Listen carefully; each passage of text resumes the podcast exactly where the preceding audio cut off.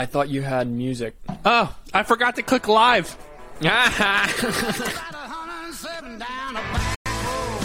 Ladies and gentlemen, it's the 4th and 1 podcast. I'm your host, Mr. Fat Man, aka Simeon. We're live from Lancaster in Lititz, Pennsylvania. Across from me is Captain Boring himself, Micaiah Schlicker. What's going on? I've been rocking to this song. This is Arkansas, Chris Stapleton. Ah, well, I'm going to have to listen to this, because that sounds like pure fire right now. Yeah, it's a slapper. It's a knee slapper. It's kind of a banger. I've been listening to it a little bit this week obviously, this is the 4th and 1 podcast, for those of you who haven't. That's from his newest album, Starting Over, which is also a great song. The title track is also a great song, so... We don't follow us on Instagram, 4th and 1 podcast. Okay, we got that out of the way. Anchor.fm/4th and 1. Support us. This podcast is brought to you by you. We don't got much for you this week. No, we do not. It's been a pretty light week. We had the wild card extravaganza. We'll cover a little bit. A few news coming out of South Carolina. And we're going to do some research on baseball, which we don't normally do, but it's interesting for a very different reason, and you're going to find out why. Kind of want to start off with Wild Card Weekend. We both did pretty darn well. You like that? You like that? I honestly didn't remember my picks, but I'm pretty sure we... I think I picked the Bill. I think I picked the Patriots over the Bills, and that one was clearly wrong. The Bills had some aggression that they took out on the Patriots. That was 100% accurate. That's what I'm remembering too. Sorry, I'm trying to pull up Wild Card Weekend here on ESPN. Yeah, we both picked Cincy over the Raiders, right? Yeah. Okay. Yep. Dear Lord, Jamar Chase. Dear Lord. Jamar Chase is going to be a problem. He reminds me so much of Calvin Johnson or a Randy Moss, where it's just like, just throw it up to him, and he's just going to catch it. Absolutely, dude's a problem. Shout out. This is the only Cincinnati Las Vegas game was the only game I caught a little bit of. My wife caught COVID last week. So I kind of had to take care of her this weekend, duties. Shake that water bottle. So thanks, bro. The Raiders, how we were talking about Jim Harbaugh possibly leaving Michigan? Yeah, the Raiders would be a good spot for him.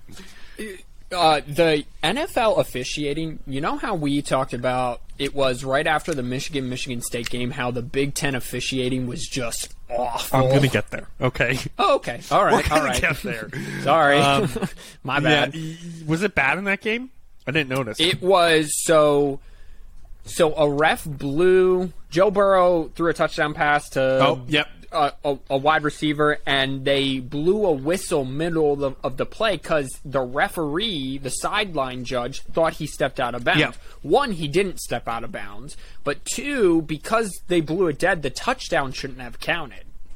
So in hindsight, it's glad that they didn't, that they allowed the touchdown to stand because... then the Bengals would have been ripped off, right? Because Joe Burrow wasn't out of bounds when he threw it. Yeah. But then the Raiders are like, well, the Raiders should have won because they should have blew the play dead, and they reviewed it when they weren't supposed to. And then some of the other games, I don't know, I was listening to a Pat McAfee clip. They were having issues. Problem is they have all of the, according to Pat McAfee, they have all these 90-year-old white men trying to use technology meant for 22-year-olds. So why don't we just go put 22-year-olds in the replay as the replay official and just get it out of the way? Since we started with this, we'll come back. The one game that I wanted to hit on, and then I'm going to run something by you that you'll probably poke holes in right away. Dallas decided to choke this week, not next week, so Micaiah, you called it right. and this is actually a problem that I have. Thank you. Is the spot the Dallas was not able to get one play, which they would have lost, but they still would have lost. But they weren't able to spike the ball, clock the ball at the end of the game because a ref decided to run, I think, through every single offensive lineman and Dak Prescott before they could move the yard, like not even move the ball, not even like a yard back, a foot back. Sure. Mm-hmm. So that's where I thought they did bad because, like, why the fuck doesn't matter? Sorry, Mom. I will get that for you. Sorry, Mom. Why does it matter? Because they're clocking the ball. Just spot it after the clock. Right. No. So I 100%. I agree with you. Why should it matter? However, every single NFL player knows, college players know, you have to give it to the ref to spot.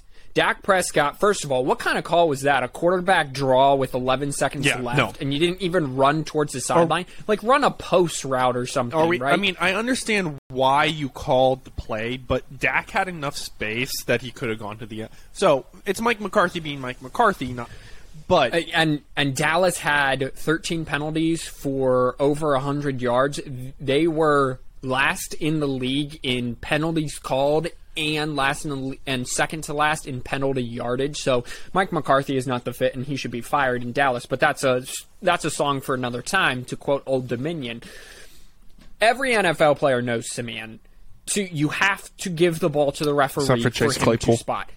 Larry Fitzgerald. Just the once.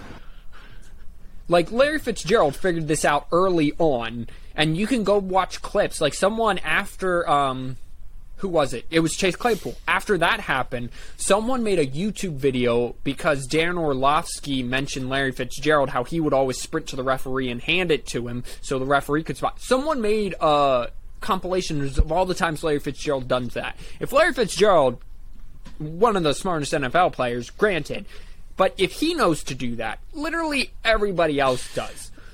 Second, one of my biggest pet peeves is when the clock's running down, right, and you're in the NFL and you're at 2 seconds, just snap the ball and throw the Hail Mary. Don't try to spike it because you never get it off.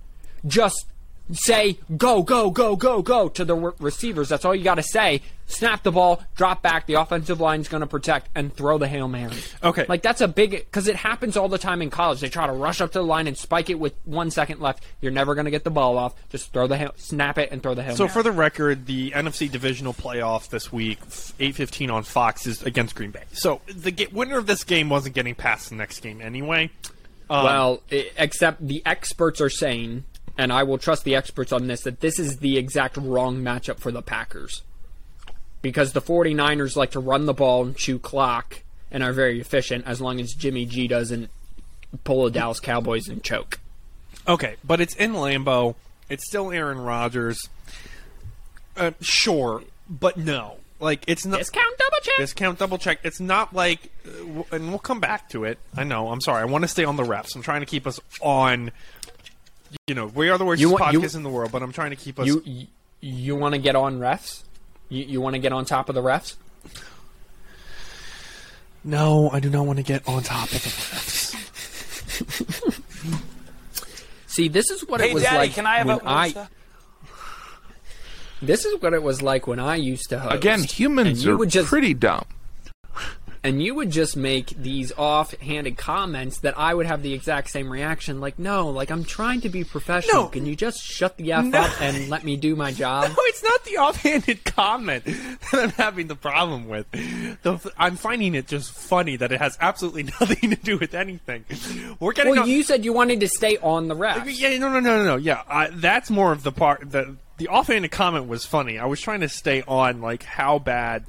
refereeing is. The refereeing, and I know I brought this up before, but I'm going to bring it up again. Bring it up again.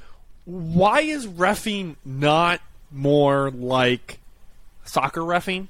Like, why is it more not like after the play, okay, correct for what it is? Well, they do that in hockey, too.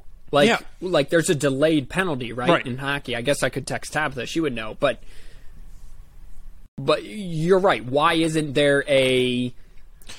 And also, why do we have to talk to the crowd every single time? We have earpieces in. Everybody knows the signals.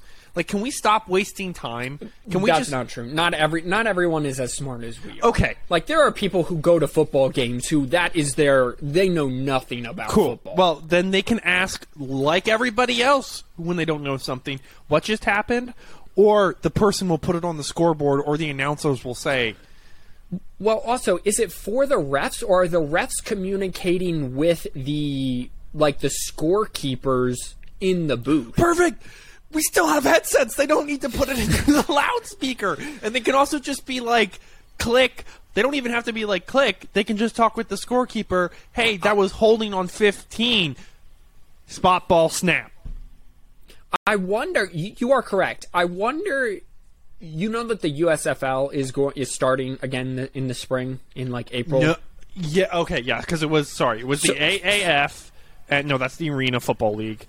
What was the one that the American Football League was the one that failed, and the XFL, and they failed because of 2020. I thought that the XFL, the XFL was going to make it, yes. I believe, if COVID didn't happen. Their TV ratings. AAF is the one that failed, right? Yeah, their TV ratings and fan attendance was going up every week, and there was high quality football, especially in St. Louis, for the St. Louis team. Yeah, and the San Antonio team. You are correct, and the San Antonio team. But I wonder how the USFL, their replay official, if they're going to have the man in the box like the XFL does, like the Sky Judge. Yeah. Because their review process was so smooth. Like, they got people, they were using an Xbox controller, they clearly got people that knew how to use the system they were using, and then you were able to hear what they were communicating with, and they had no bad calls, ever. And so I wonder if the USFL is going to do that, because I think that because Fox is a part of it, and Fox is a big part of the NFL coverage, I wonder if the USFL has success with it. Is the NFL going to adapt that? But I don't know. Here's how you fix football officiating, okay? It's very simple. You take the crew chief off the field, you put him in the box. That's step number one, okay? Because he's the final say. At the end of the day, crew chief is final say. So first of all, stop... Or put him on the sideline. I don't care. But you need to be able to have him kind of coordinate everybody instead of having to ref and coordinate everybody. So that's step number one. Step number two is stop putting refs through the loudspeaker, making them stop. Also, stop walking over to talk to each other. You have headsets on. Rugby refs do it all the time. Speaking soccer, of, well, I mean, not, soccer, I mean, that's refs, soccer refs do it all the time. Okay. Unless we're not talking about the occasions where they can't hear each other because the crowd's too loud or the headset's broken. Right. Which also, NFL, fix the fucking headsets, okay? Do you remember that one time that Pittsburgh went to New England and Pittsburgh's headsets just stopped working? Like, it's not... This technology is not old. And ESPN spent a week and a half on it. It's not... Like, this technology is not new. This is radio frequency technology. It's been around since the 20s. Yeah. That's the 1920s. Yeah. Since we are in the 2020s. No, you are right. It's why are they? It seems like the NFL, they've progressed the game in so many other ways except the refereeing. Yeah. And that's the one thing holding the NFL back. Granted, it doesn't need held back by much. And I don't know why this isn't okay. To be fair, we'll get on the difference between owners and players. We're looking at this from a fan's perspective. From an owner's perspective, they don't care as long as they're making money and as long as their franchises are going up and valid. No, but they care what the fans think. 100%. But until all the fans think about it this way, that's the issue. The issue is these guys aren't full-time paid employees. They need to be full-time paid employees. They need to be. Absolutely. Because they should be... And these guys are... You have to be wicked smart. Sorry. And you have to be, really good wicked smart, and you have to have really good reflexes and vision, and intuitiveness and be able to read situations. We're not saying reffing's easy. We're just saying. But what I'm saying is there's so many other tools. There's people can be way better, and I don't get like. If you pull a college kid out of college and say, "Hey, you want to go to 18, you want to go to 18 plus NFL games and get paid $60,000 a year for the rest of your life," some offensive lineman, some middle linebacker from upstate university Division II, who is smart, you know, he's gonna go. Well, yeah, here's a job offer for you. Yeah, I mean, $60,000 is a little low, but no, but that's what I'm saying. I get your point. The average, if in Central PA, that is not the average for a 4-year degree. That is not technical, like nursing, not a STEM, not a STEM. So business major, $60,000 is a lot. You're making, I'm not making $60K. Now, granted, okay, fair enough. I don't have a STEM degree yet, but no. My point more was that the NFL was making is making so much they can pay more than $60,000. But yes, so I'm just, it boggles my mind that in 2022 we're still having these issues. They'll figure it out. They'll fix it. It boggles my mind that after the Saints-Rams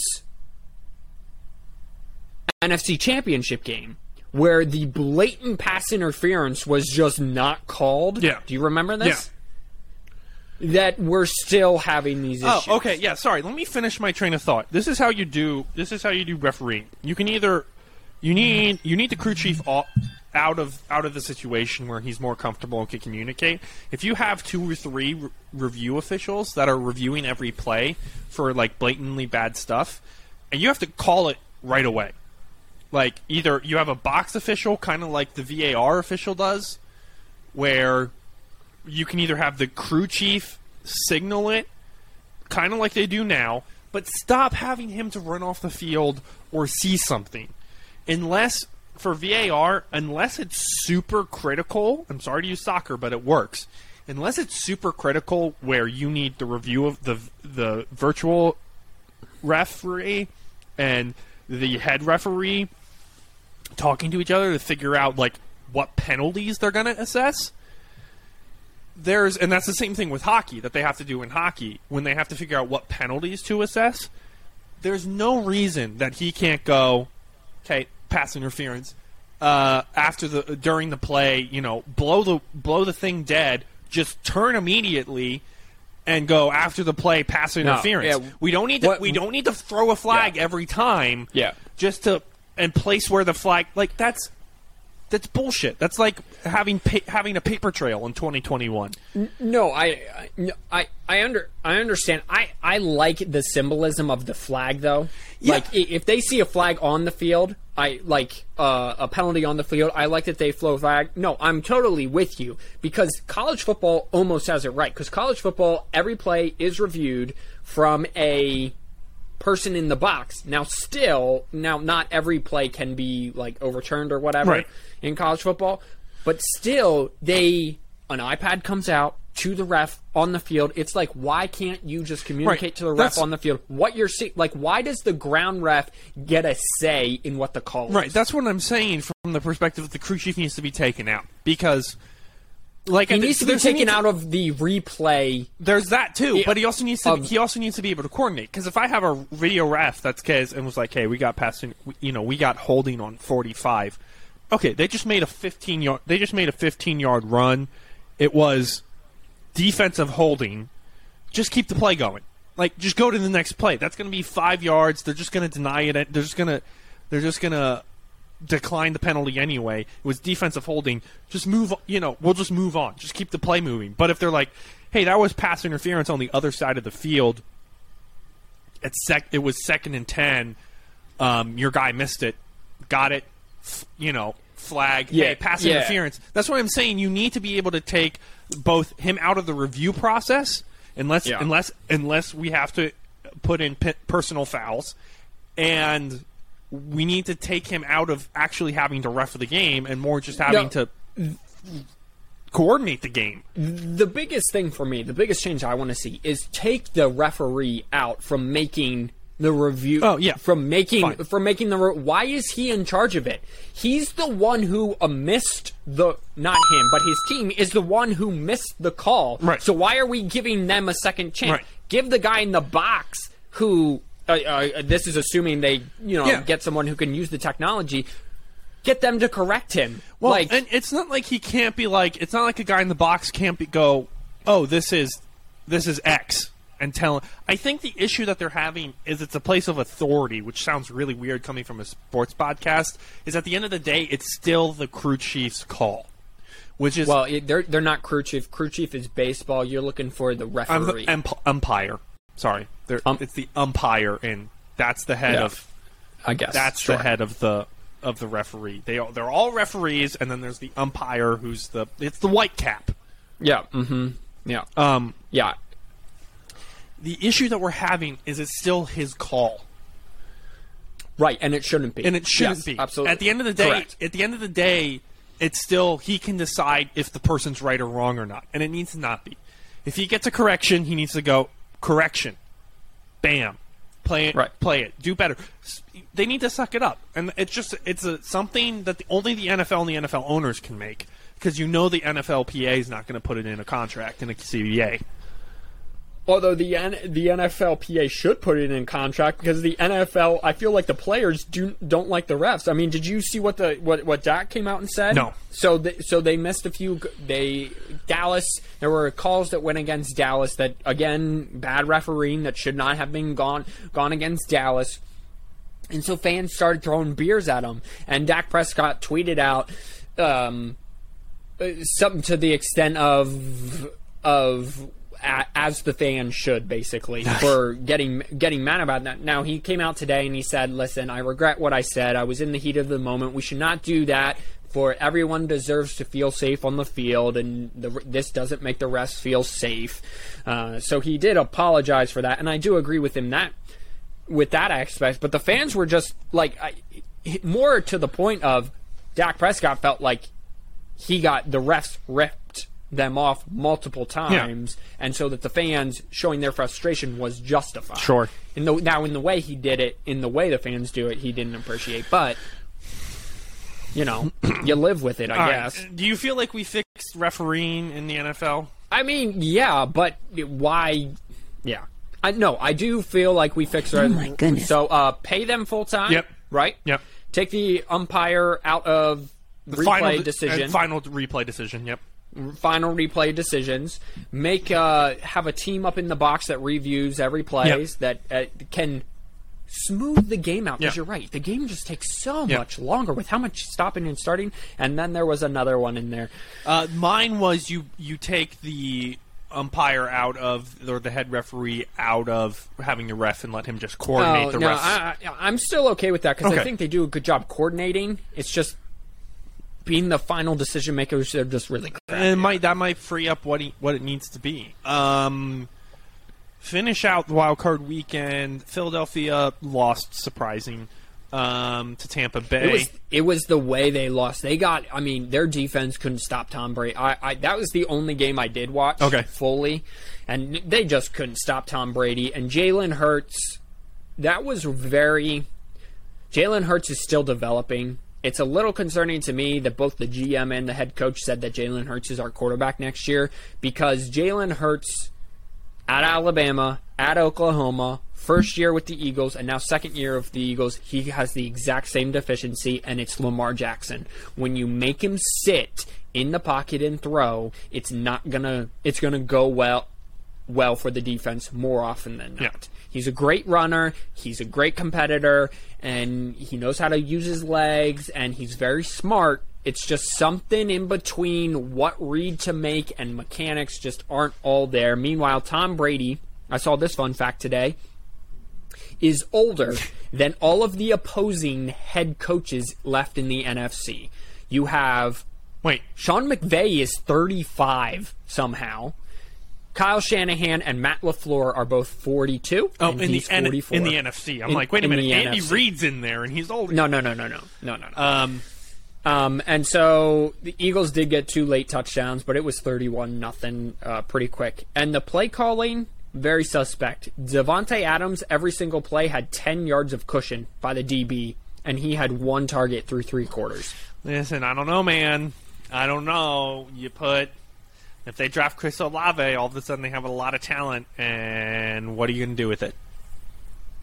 Well, my theory is Russell Wilson's going to be on the move, and Aaron Rodgers is going to be on the move. You go trade a couple of your first-round draft picks because you have 16, 17, and 19 this year in the NFL draft, yeah. And you move two of those for and some future round picks, and maybe Jalen Hurts himself for one of those two guys. Sure. And now you got something. Sure.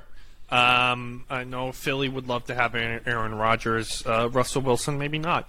I don't know. I think Philly actually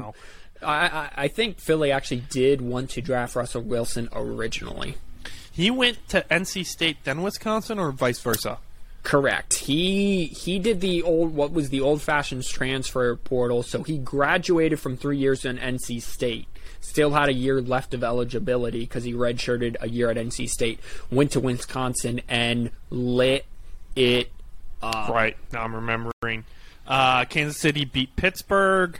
No surprise there. No, Big Ben's arm looked like it was going to fall off halfway through the game. Another good spot for Aaron Rodgers to land, in my opinion, or Russell Wilson, either one of those. Well, or Russell Westbrook at this point. The Lakers. There's been some rumors around the Lakers. Let's just real quick hold that thought. Los Angeles, the Rams blew out Arizona. Which was surprising, but not really. So didn't I call this? I think so. Did we call it? I think so. I could see this coming from a mile away. Arizona, after that 9-2 start, or it wasn't even that. It was 6-1 or whatever. Yeah. They finished 5-7 on the year. It was one of those. It was a classic Cliff Kingsbury team. This is always how his Texas Tech teams would start. They would start really hot. 4-0, 5-0, 6-1, 5-2, something like that, and then just fall off the mountain. The things with these up-tempo coaches, it's okay to run up-tempo early in the season. You have to find a running game. Whether you're in college or in the NFL, you have to find a running game to be able to slow the pace down. And Kyler Murray was overwhelmed, and the Rams' defense has three All-Pros on it, and former All-Pros, Von Miller, Aaron Donald, and Jalen Ramsey, and they showed it. Hey, can we get this is going to be a weird question, but can we get some Canadian teams in the NFL? Can we just incorporate the CFL? So make it more like hockey? And basketball and football. Well, yeah, but right now baseball. I don't know. I mean, obviously, it would take a couple years for the level of competition to even out because right. But also right now, I don't think the NFL wants the huge headache because they're not allowing in the NBA and hockey. They're not allowing fans in Canada anymore. I don't mean so right now, but I mean I don't know. I feel like there's enough fans up there. The NFL is looking to be global. Right. But I understand that they play outside. Yeah. And you get angry about it. But that's not going to cut it for NFL players. They're too bougie. Oh, that's right. They got to be inside. You're right. Yeah. Up in Canada, those are all outside. Green Bay hates to play in Green Bay, but yet they somehow do. Well, that's because, they're the... Okay. You're 100% correct. You were talking about Russell Westbrook. Let's hit it. I have no idea what's going on. I haven't paid attention at all to the NBA. Oh, so you did actually want to talk about this.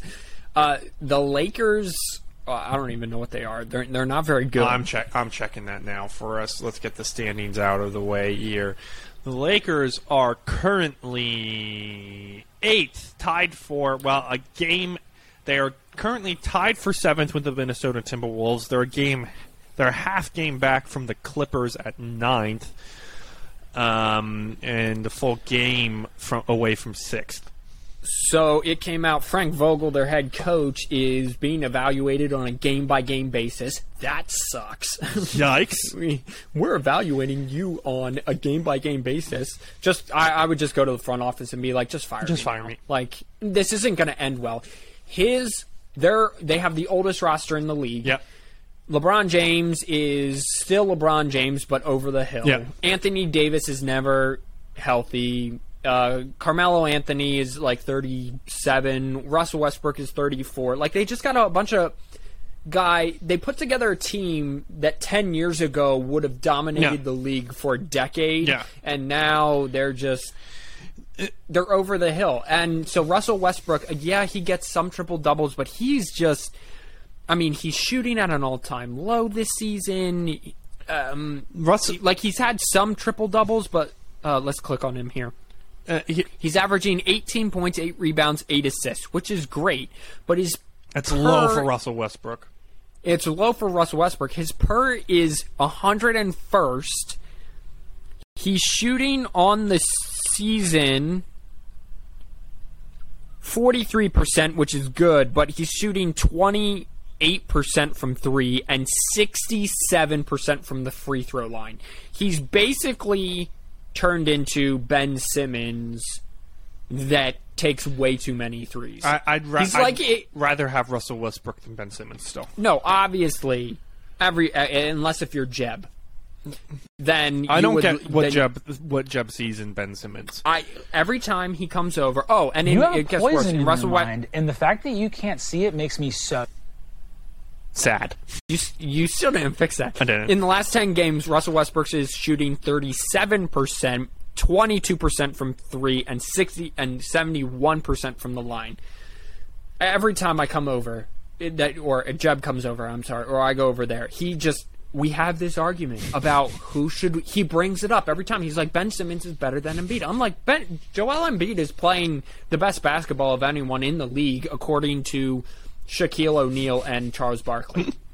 Dude, the Phoenix Suns, by the way, top of the Western Conference, and they're looking good. Chris Paul, Devin Booker would not when they signed.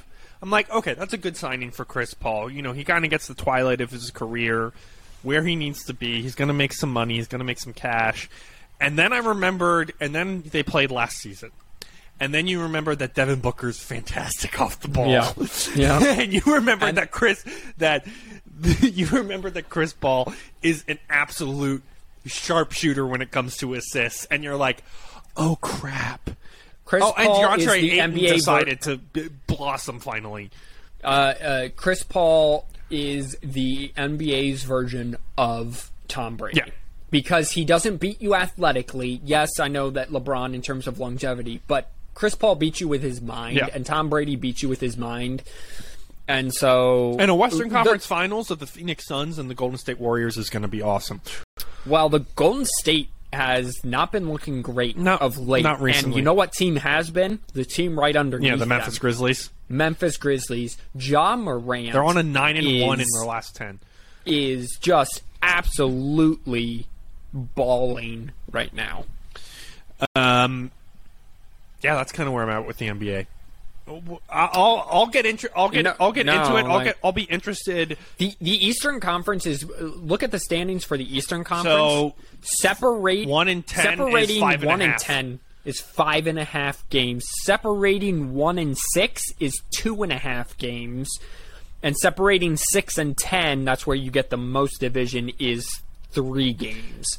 So look who's at the top. I didn't notice that. The Sixers are a great week away from going from 6 to 1, or a really bad week away from going from 6 to out of the playoffs. Well, that's how it is with all of this. Even the New York Knickerbockers, which, holy crap, they're only a game and a half out of the playoffs right now.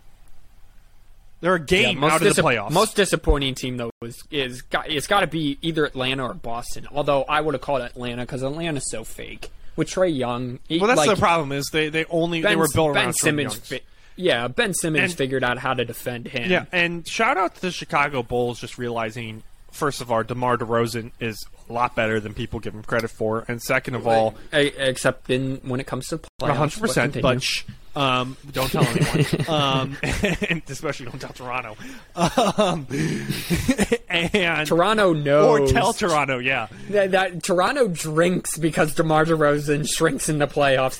That's why they drink up in Toronto, not because of the cold, not because there's nothing to do, because DeMar DeRozan shrinks in the playoffs. But who would have just patching together a team and turning out a pretty – this kind of describes they're 15-6 at home. They're 12-9 away. They're 5-2 in the division. They're 18-9 in the conference, okay? There's a two different – there's two difference between their – 2-point difference between their offense and defense. They are on a losing streak of 4 games, which is kind of funny, but they're but they're 5-5. In their last 10. In their last 10. If that's not the Chicago Bulls this season of just average, averagely above average. Their losing streak actually it speaks more volumes. So they lost to the Warriors and the Nets by a combined 68 points. So against the top teams in their conference and in the Western Conference, they blew big dick. Okay. I was wondering where you were going with that one. Well, you know, I had a few options in my head, and I ended with the D word. Okay. There. I mean, you were trying to – I see where you started. You were like, they blew a big lead, but yeah. You good with NBA? You want to talk about anything else? Is that a cast, or you just have your hand stretched around your... No, I just have my hand stretched in the sleeve. There you go. These are the two... Oh, puppet action. Of all the things that I wanted... Of all the things that I wanted to talk about, which is probably No One Cares. No one cares! That one's still really loud. Why is it so loud? Ghostbusters, the old lady Ghostbusters, Chris Hemsworth. Yeah, Chris Hemsworth, that's so loud. It's a little bit of NCAA news is the first one. Okay. And we touched on it. We touched on it a little bit. I'm always down to talk college. Of course. We touched on it a little bit earlier with Russell Wilson, and we're talking transfer portal. Big news out of in South Carolina. Well, you're about to drop some knowledge that I didn't even know, so go ahead, drop this. Yes. The Clemson Tigers make their first transfer portal edition. Oh, hooray, Dabo! With a former Tiger. Mr. Hunter Johnson, Tigers quarterback class of 2017. He was ranked number 2 quarterback overall. Do you know where Hunter Johnson played before he was a graduate transfer? To Clemson or from Clemson? He transferred from Clemson to this school.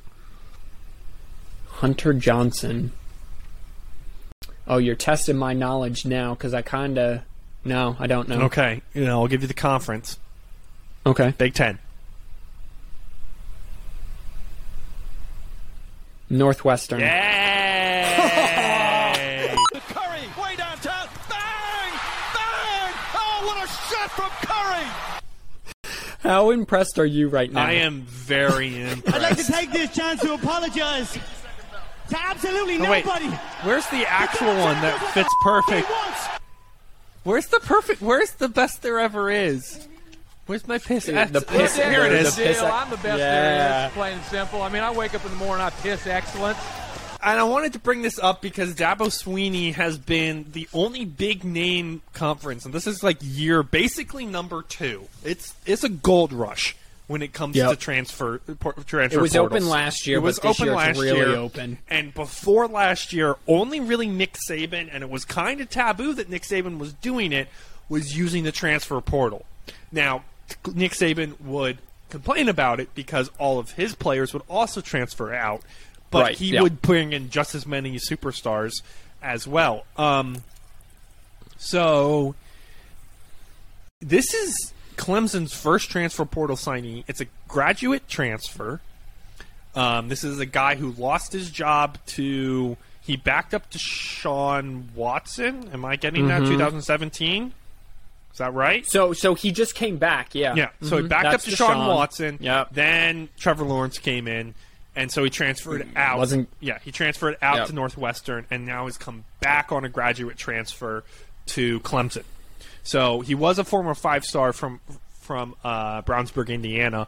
I'm not really wondering about how this is going to impact the Tigers.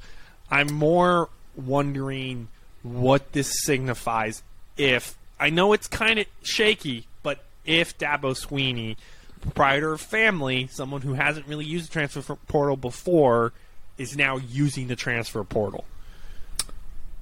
Great question. I think that the answer is, I mean, he even said in his press conference to kind of end the season before the bowl game that, yeah, we're going to be looking into the transfer portal. You have to in college football. There are too many holes in order for you to continue to compete at an elite level. There are too many holes from year to year, because you will have these classes like Clemson did a few times where your seniors are just absolutely insane. And then the next year, like it was this year for Clemson, from 20 to 21, you just have all this drop off. And so how you do that is you go take these other five stars that aren't working out wherever they are, and you bring them in, and they're just Band-Aids. They cover until you can scab over and stop bleeding and clot. Nurse speak for you. Yeah. You just put a band. These players are Band-Aids. Now, some of them end up being the clot or the scab or, you know, your new skin. Yeah. But most of them are just Band-Aids and can hold you over until your depth of the people you've recruited can come in. But yeah, no, I think it's a great thing for the Clemson program to do. It was kind of asinine to me when I first heard that Dabo was like the only coach not participating in the transfer portal, that he wasn't using it. Like, that's silly to me. Like, you're not, for a coach who's so smart, you're not taking advantage of every single resource you have. Like you said, Nick Saban was even doing it. So it's like the whole don't do drugs, or if your friends jumped off a bridge, would you jump too? Obviously, Dabo, both of those, he was saying no to drugs, and the answer was absolutely not. I'm not jumping off that bridge, when literally all the other boys in the schoolyards were doing drugs and jumping off the bridge. Speaking of people jumping bridge, a lot of people are leaving. A lot of kids are leaving Oklahoma. Obviously, Caleb Williams is leaving Oklahoma. His favorite target, Mario Williams, number 8, went to USC. They both went to USC. Caleb is expected, according to 24/7 Sports, he's expected to go to USC. Yeah, that's what I'm hearing. And then Jerry Rice's son, transferred from Colorado to USC right now. Yeah. So look for USC this year if they get Caleb Williams to compete this year for a Pac-12 title. Yeah, they also had guys leaving. Who was it? Oh, Brendan Rice. That is Jerry Rice's son. Jerry Rice's son. Yeah. Yes. They also had a Terrell, a 3-star wide receiver, come from Washington as well, and they had quite a few guys leave as well, including their 3-star quarterback Kenyon Solvis went to Pitt, transferred to Pitt. So they've had guys, and Jackson Dart was the big one. He's still a question mark that a lot of people have. Again, that just doesn't... Why are you... It's Keaton Slotis, by the way. Oh, thanks. If you have aspirations to be an NFL quarterback, why are you Like, I understand that if Caleb Williams comes in, he's probably going to take your job. Like, I get that. But Caleb Williams wasn't even there yet. Why are you... I'm talking about Jackson Dart. Yeah. Why are you transferring away from the most surefire coach that will get you into the NFL? Yeah. Every quarterback he has ever touched. The last three he had, 2 of them won the Heisman, and 3 of them were in. 2 of them were in the playoffs this year. 3 should have been. 3 of them should have been. But yeah. And he has 2 Heisman. No. Baker won the Heisman. No, Baker didn't win the Heisman. Oh. No, Baker won the Heisman. Did he win the Heisman? Yes, he did, because he's in the Heisman house. Yeah. Yes, okay. Oh, my goodness. I have 6:30 after a 12-hour shift brain. Yeah, that's okay. We still love you. Don't worry. 2 Heismans, 2 first-round picks, or first overall picks, and the second-round pick. Interesting. And Jalen Hurts. Yeah. Yeah, 100%. Who broke all sorts of records at Oklahoma. Like, why wouldn't you stay? Like, I would understand if Jackson Dart transferred once Caleb Williams got there. Yeah. I mean, he's not even there yet. He's just going based off of rumors. Sorry, this is really interesting. Michigan has only brought in 1 transfer player. They had this year. This year they had their 4-star Darian Green Warner, the cornerback. Yeah, he that's the highest star that has left so far. We brought in another 4-star inside lineman, Victor Olawumtiwekene. I can't even help you there. Offense or defense? It's IIOL, which is an offensive. Interior offensive lineman. Okay. Yeah. Wow. Well, that's a big. If he came from Virginia, lives up to his 4-star capabilities, that's a big get for Michigan, because they were gonna lose a lot of depth along that offensive line because of everybody fleeing Oklahoma. Oklahoma has South Carolina. Funny enough, Oklahoma also has the fourth best transfer record right now, but South Carolina has the 5th best transfer record, all because Spencer Rattler and his tight end, I think is who it is. Is that who it was? Did I see go? Someone else went to South Carolina. And I'm like, you're going to South Carolina just to follow Spencer Rattler? I know you're not a huge fan of Spencer Rattler, but for that Austin Stogner. But for that South Carolina program, that's a big get, because they were 6-6 this year, and they were a decent quarterback away from winning 8 games. So, I mean, this is only looking up for Mr. Beamer down there. Yeah, I guess a lot of it's also kind of good to see. You got 2 Ragin' Cajun players that transferred from Louisiana to Florida. So obviously 24/7 Sports did a transfer class, much like they do the draft class. They rank. So who's won? LSU. And I can't tell you why, which is very annoying right now. Hold on, I can tell you why. If I go to the give me the top 10. So the transfer class right now. But this is very. I didn't know 24/7 Sports did that. That's very interesting. Yeah, I've been trying to monitor this. I'm like, this is my thing. Well, clearly I should have. Yeah, go ahead. So Caleb Williams is number 1. No. I'm not talking about players. I'm talking about teams. Oh, top 10. I don't care about LSU. Yeah, top 10 team. LSU, mm-hmm. Ole Miss, Florida State, Oklahoma, South Carolina, Florida, Arkansas, USC, Arizona, Georgia Tech. So it's very interesting that Oklahoma lost a lot of players, but they must have brought in some players if they're still that high. So you have to let's look at who they're bringing in. So they brought in top player they brought in was Dylan Gabriel from UCF. That's their quarterback. Yes. Okay. Mm-hmm. Yep, we talked about that. Then they brought in a lot of defensive players, is what I saw. Yeah, for Brent Venables. Yep. I mean, I think Oklahoma. Listen, if you think Oklahoma is going to not finish in the top 3 of the Big 12, you're out of your gourd. Brent Venables will have that defense playing good, and Jeff Lebby will have that offense scoring a lot of points. So now they might be turnover prone, but they're going to score 25 points a game. So they brought in a guy named Jonah Laulu, I think is how you were going to pronounce that. He's from Hawaii. He's 55. Sorry. Wow, that's old to be playing college ball. No, he's at number 55. Oh, shut up.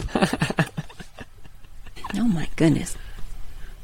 I could have sworn I saw someone else, too. That's so sad. A lot of people. Well, there's a running back and a linebacker going to Michigan State. Good for them. Another run. Well, I guess if Kenneth Walker did it, why doesn't this guy? It's Jalen Berger from Wisconsin has gone there. He's a 3-star. Whoa! Back up. Hit the rewind button. Yeah. Jalen. We're talking about Jalen. He went to. Hold on. You can still talk. Oh, are we talking about Jalen? Is that what we're talking about? I was trying to find their. Oh no. Okay, I'm sorry. So he is. So Berger is transferring because Braylon Allen, the 17-year-old, 6'2", 240-pound running back, took over for Wisconsin late in the year, and that's who I thought you were talking. That's who I got them mixed up. I was like, whoa, that's actually a big loss for Wisconsin, because he was like their offense the second half of the season. Oh, got it, like, got it. They had no passing, so I was... So these are the people in and out of Oklahoma, Okay. So they had Caleb Williams, Mario Williams. They related? I just realized that. No, not. They don't look related. So transferred out, most likely to USC. Well, Caleb committed. Most likely to USC. Most likely to USC. Dylan Gabriel came in. Jadon Hasselwood, another wide receiver, went to Arkansas. Then then Spencer Rattler, Austin Stroger, whatever, went to South Carolina. I also want to pull them up. Sorry. I think it's Stogner. Stogner, probably. It's probably German. I think it's Stogner. It's probably German. Then they had an inside linebacker, offensive lineman from interior offensive lineman from Cal, McCade. Not even going to pronounce it. Come in. They have a cornerback transferring out. They have a cornerback transferring in from Wyoming, a tight end transferring in from Missouri, a linebacker transferring in from Appalachian State, a cornerback transferring in from Louisville. So that's what I'm saying. There's a lot of defensive guys that are like, oh, I could go play for him and do really well. Wow. Sorry, there's a lot of guys going... Well, 6 guys right now going to South Carolina that are kind of following Spencer Rattler, but it kind of sucks for South Carolina, because as good as this is for the South Carolina program, there are still 2 teams in their way to do anything, and that is the big and the bad and the ugly, which is Georgia and Alabama, and then I'm sure LSU will be right in there with Brian Kelly. 100%. It is what it is. So. Transfer portal. I wish I could tell you how many players. I mean, just in 2020, that's 2021. So 2022. Oh, that's just Oklahoma. So in 2022. Oh dear Lord.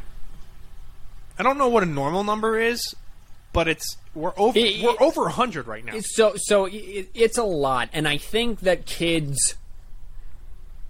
The first couple years, it's new and exciting, so a lot of kids are going to do it to explore their options. I think it just needs to happen for 3 or 4 cycles, where until kids figure out that, oh, maybe I should just give it a year. Right. If I don't like my situation, give it an extra year, further my education, because I still have all this playing time and I can transfer out. And with all the medical red certs and the COVID years yet, I mean, kids will be playing into their 6th year, and some even their 7th year. So I think it's going to take a few cycles until kids figure out that just because they don't like the situation right now, just calm down. Sure. You don't need to hit the transfer portal because you only played 2 snaps and you were a true freshman, but yet there was a senior All-American ahead of you. Like, calm down, wait your turn. In the words of Bo Schembechler, those who stay will be champions, so why don't you focus on your game and to get on the field, you know? Who's the coach at Texas A&M right now? Remind me. Fisher. They hired the guy from Florida State, right? No, they hired. Wow. I'm getting them in Mississippi State. It's not. No, what is it? It's not Mike Leach. No, it's the guy from Florida. The guy who wears the freaking curved women's tennis hat. What? He wears the visor? The visor, yeah. No. He would No, you mean, are you talking about Gary Patterson? No. Okay, cuz he joined the staff at Texas. He was the ex-TCU coach, Jimbo Fisher. I was right. You said Texas Tech. No, I said Texas A&M. No, you said Texas Tech. I said Texas A&M. Maybe the second time. apparently he can recruit. Whoever he is, the dude can recruit. Yes, of course he can recruit, because I was looking at Joey McGuire, who is currently the Texas Tech head coach.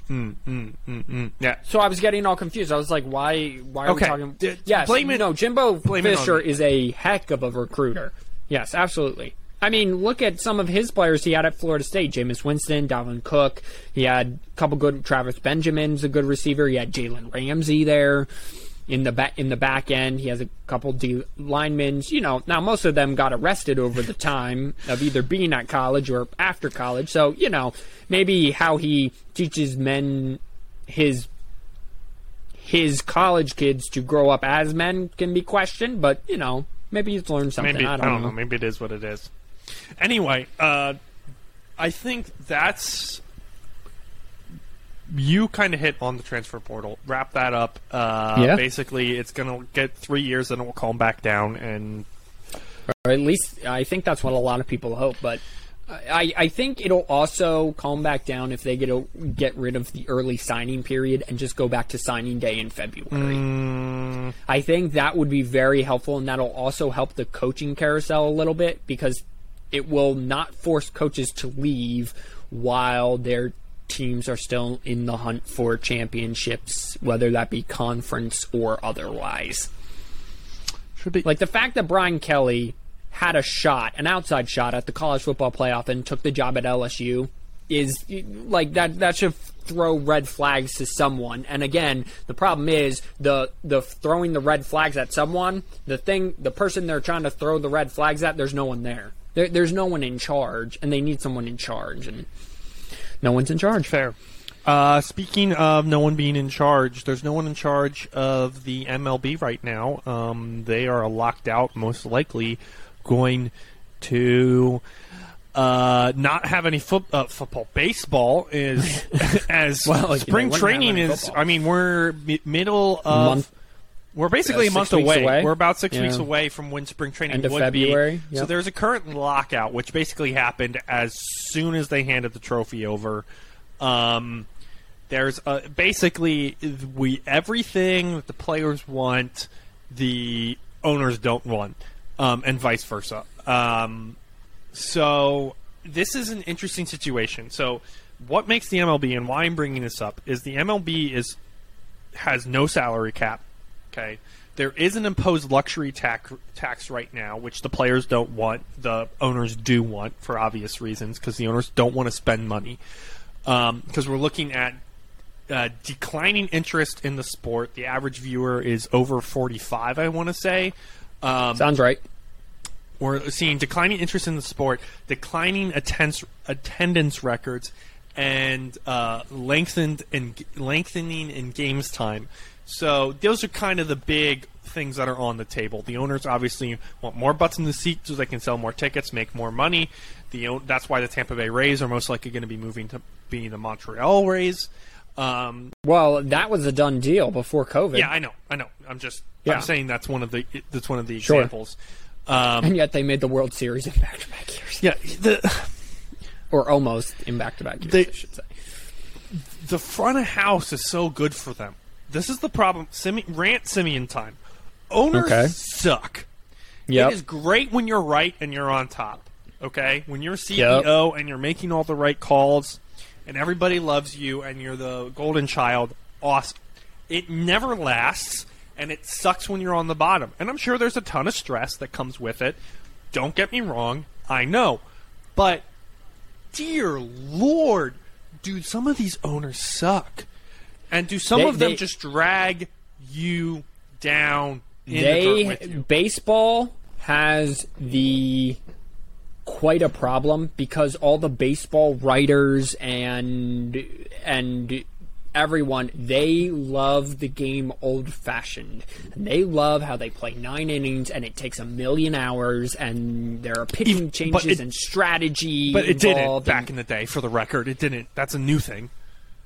And they just like it. They don't like steroids, which, you know, I'm not saying steroids is good, but they don't like any changes to the game. Yeah.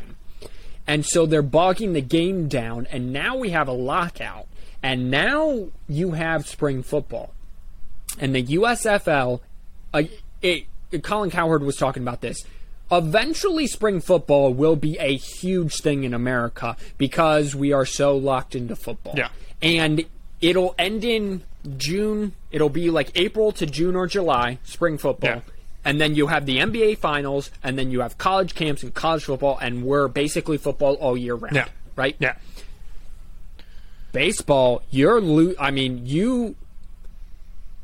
there will still be money and still be fans always for baseball, but you are on the verge of a declining severely. Baseball, and you need to figure this out. Baseball basically had from after the All-Star break, because the NBA Finals went until June. They go to about mid-June. Yep. And then, so you have from mid-June to basically the first week of school, of college. Yep. For most colleges, because that's when football's back. College football's back. It was basically June and the All-Star break. June to the end of August, roughly. Mm-hmm. Maybe even middle of August. That's the window that you had, and you were losing viewers there. And the problem that you're having is all the players know it. All the players want to make the game better. They also want all the money, which is respectable, but. There has to be a common ground where they meet, but this is why I bring this up, because this is the thing that we're going to see more of as more money goes into sports. Because we were talking about this, I think you brought this up a little bit last week, about how kind of sports rules everything. It's money that rules sports. You saw the Houston Rockets, not very good this year, got sold for how much this past two or three years ago? Like $2 billion, something like that? Crap ton of money. Just $900 million. Yeah, just because they appreciate so much. And by the way, we're on like the second, third generation of owners for most of these teams. Minus baseball for the NFL, the NBA, and the... What am I thinking of? The NHL. These are... Well, no, the NHL's been around as long as baseball has. Major League Soccer is another good example of people who are getting into it because it's investment. Yeah. Yeah, sports teams are the ultimate investment if you have the money. You're going to see this happen more and more as these progress. And it's scary in a way. It's kind of nice. I don't know. I kind of wanted your thought on it. I think you already kind of hit on it a little bit on lockout and player relations with owners, and you hit on it a little bit with the spring football, but... when there's money involved, you're gonna have these issues. The players, when they had the COVID lockout in the 2020 season, the players were being absolutely ridiculous. Like, absolutely ridiculous. Everyone agreed. The players are like, you guys just need to play. Like, the owners for once they gave you a fair shake, and you're just like, no. I don't know what the terms are this year. I don't really care. I really don't.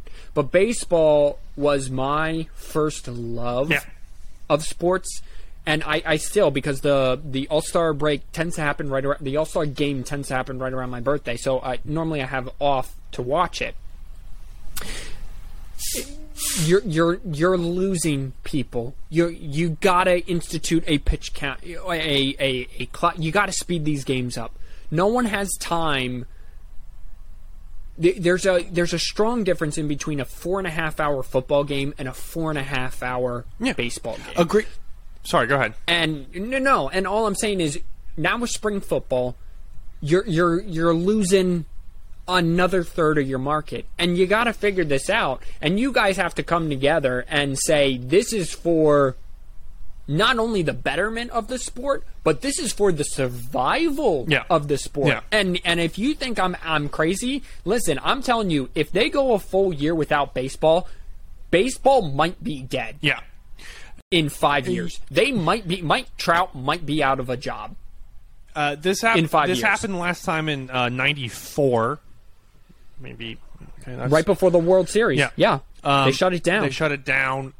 And there were guys who actually did have to go and find jobs. Funny enough, there wasn't obviously as much money in it. But now this has social media, and this is so the you're 100% correct. anything at any time. Right. There are billing streaming services and sports and new sports and that sort of stuff as it develops. Sorry, I thought I had a thought. It fleeted. You are the MLB is the lowest rung on the ladder. Oh, acting like they're still the top. They're still the top. They're stuck in. They're stuck in 2004. They're stuck in 2003 in the early 2000s. This is what I was going to say. Sorry, I remember what I was going to say.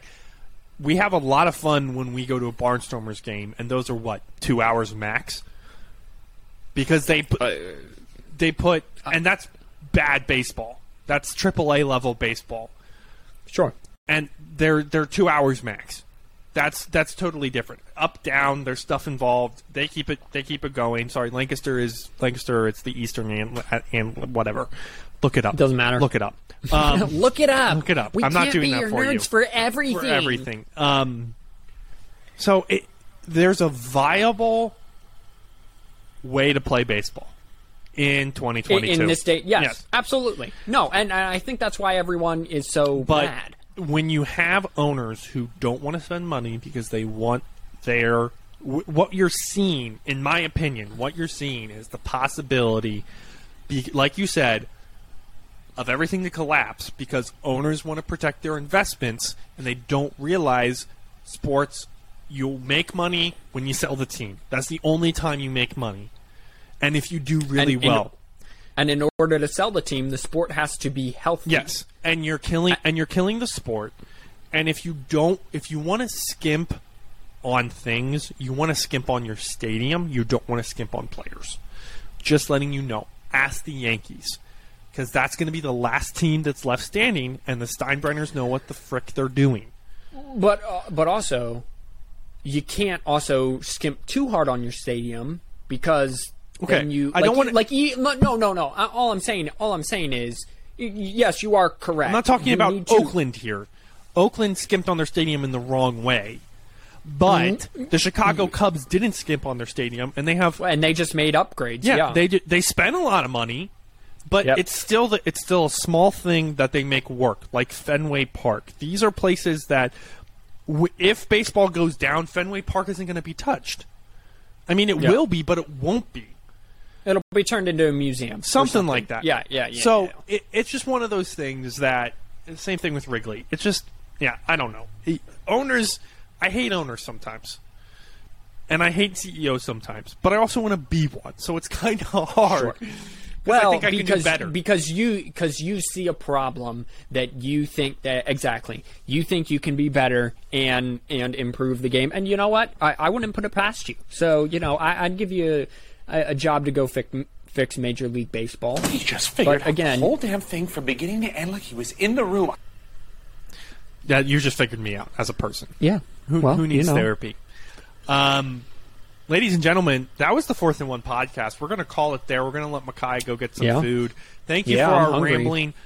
We had a great time with you. We'll see you again next week. Wash your hands, you filthy animals. Same time, same channel, anchor.fm, 4th and 1. Same bat time, same bat channel. Peace out. God bless.